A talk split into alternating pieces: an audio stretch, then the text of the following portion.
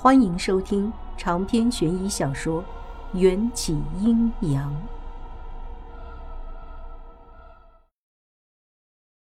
外婆以前经常会说这么一句话：“有些钱能赚，有些钱赚了没命花。”我上次差点就没命花了。罗非说道：“我就说不适合你了。”莫白严肃地反驳罗非。接受与否是王小姐来决定的，但我们的任务是把这个消息传递给她。办公室里还有其他警务人员，让罗非好不尴尬。我的预感果然没错。表面上看起来他们这组是罗非说了算，实则莫白随便说一句话就能让罗非妥协，而且莫白说的话大多非常符合情理。问讯结束。莫白想送我回家，罗非却阴阳怪气地把他调去了写电梯杀人案的报告。我看了看时间，走出警局时才下午四点。我无聊地走在大街上，脑子里胡思乱想：迎战那句“晚上不用等他”是什么意思？是不用等他吃饭，还是不用等他睡觉，还是今晚不回来的意思？我边走边想，失落之余还有些莫名的心烦意乱。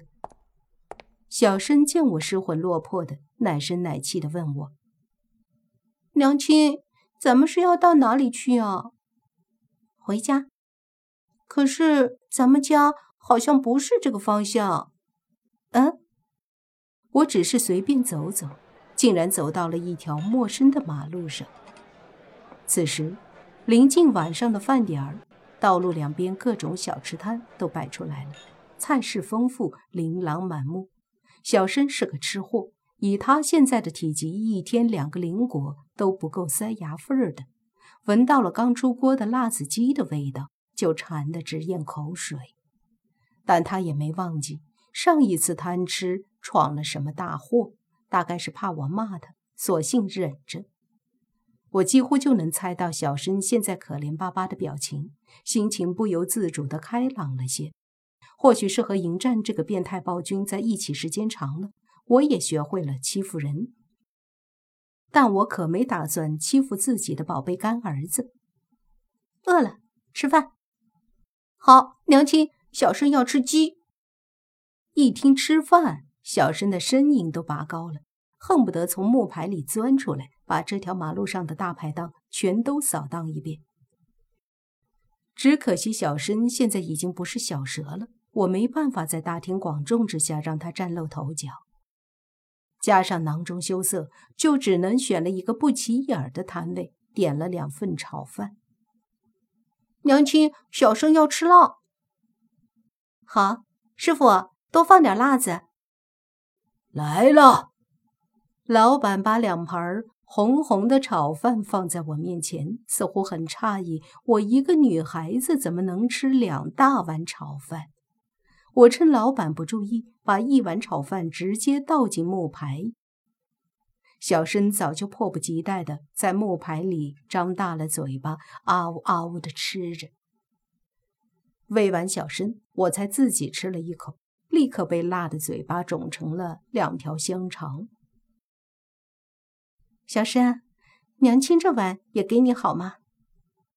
好的，娘亲对小生最好了，么么哒。那到底是娘亲好，还是爹爹对小生好？嗯，爹爹和娘亲一样好，但是小生更喜欢黏在娘亲身边。真是人为财死，鸟为食亡。也难为小生为了一口饭，马屁拍得那么好。闲来无事，我也不想一个人回到空荡荡的家，又点了一碗冰镇绿豆汤，就坐在摊位上发呆。这条街不仅摊贩多，还是著名的酒吧一条街。大概到了六七点，一些穿着时髦、暴露的妙龄女郎。就像退潮后沙滩上的蛏子，一个一个都冒了出来。我无聊地看着他们花枝招展地走进不同的酒吧。突然，一个高大魁梧的人影闯入我的视线。这人身边还站着一个瘸脚的男人，先后走进一家名为“罗密欧”的夜店。我揉揉眼睛，看着那两个穿着夸张的重金属朋克。高大的那人长得极为粗犷，下巴上的胡子浓密的就像羊毛；瘸腿的那个长了两只特别罕见的龙虾手。这两人不正是在机场被警察带走的毛胡子？和龙虾仔吗？他们不应该还在蹲监狱吗？怎么会出现在这里？而罗密欧这个店名一听就是夜店，而且应该还是一家以服务女性为主的牛郎店。过于震惊的景象让我声音都卡在喉咙里，没能及时叫住他们。毛胡子和龙虾仔就前后消失在罗密欧的招牌下。一道如银铃般脆生生的声音突然从我背后冒出来：“好你个臭元宵，去你家找不到你，原来跑来这里潇洒了。”回头一看，梳着两条长长麻花辫的景千夏一脸憔悴地站在我身后。找我干什么？我拖过一个凳子，请景千夏坐下，他却不领情，还把我从座位上一把抓起来。没时间坐下谈，你快跟我走。去哪儿？我怎么越听越听不懂呢？景千夏瓜子脸上的黑眼圈比几天前看见的还要严重，小脸都消瘦了，而且衣服上隐隐散发着一股酸臭，应该是好几天都没洗澡换衣服了。你那个鬼丈夫没告诉过你，你中了妖杀吗？景千夏的表情比我还要狐疑，意有所指的拍了拍自己的左肩，我也循着自己的左肩看去，伸手摸了摸，被摸到的肩膀处猛地出现一阵剧痛。掀开衣服一看，三条青色的手指印如烙痕一样印刻在我的肩膀上，仿佛被某只脏手从背后拍了一下。见我诧异的张大嘴，景千夏耐着性子解释。妖怪会在想要吃掉的人身上做上标记，妖杀就和古时候处女手臂上的朱砂痣有异曲同工之妙，都是证明某种特殊的身份。方才迎战找到我，让我请你回去把肩膀上的妖杀印洗掉。他特意强调了“请”这个字眼儿，估计是受到了迎战的威逼利诱。你，我惊诧地问道。你是说我被妖怪盯上了？开玩笑吧！我的肉又不是唐僧肉，妖怪怎么会偏偏看中我了？景千夏继续说道：“妖怪看中的应该是你天煞孤星的命格。”听到这儿，我不敢不信，跟着景千夏走进一条少有人经过的巷子里。他不知念了个什么咒，拉着我继续走了几步。竟然就到了另一片整洁安静的居民区。我辨认出街道左侧第三栋小别墅就是莫言老道在秦岭租的房子，也是他接待客人用的风水事务所。这里我来过好几次了，小申认主之前也在这里住过一段时间，对于别墅里的格局熟悉的很，是那种非常紧凑的四室三厅的房型。可这次我踏进别墅，里面的格局竟然发生了翻天覆地的变化。第一层的房间增加到了五个，其中三扇门上都画着诡异字符，与另外两扇之前我见过的那两扇门区分开，好似被人扭曲了空间，强行插入了三扇门。这些文字有点像是文言文或者甲骨文。都是用白色的石灰水写的。景千夏得意的抿起唇角。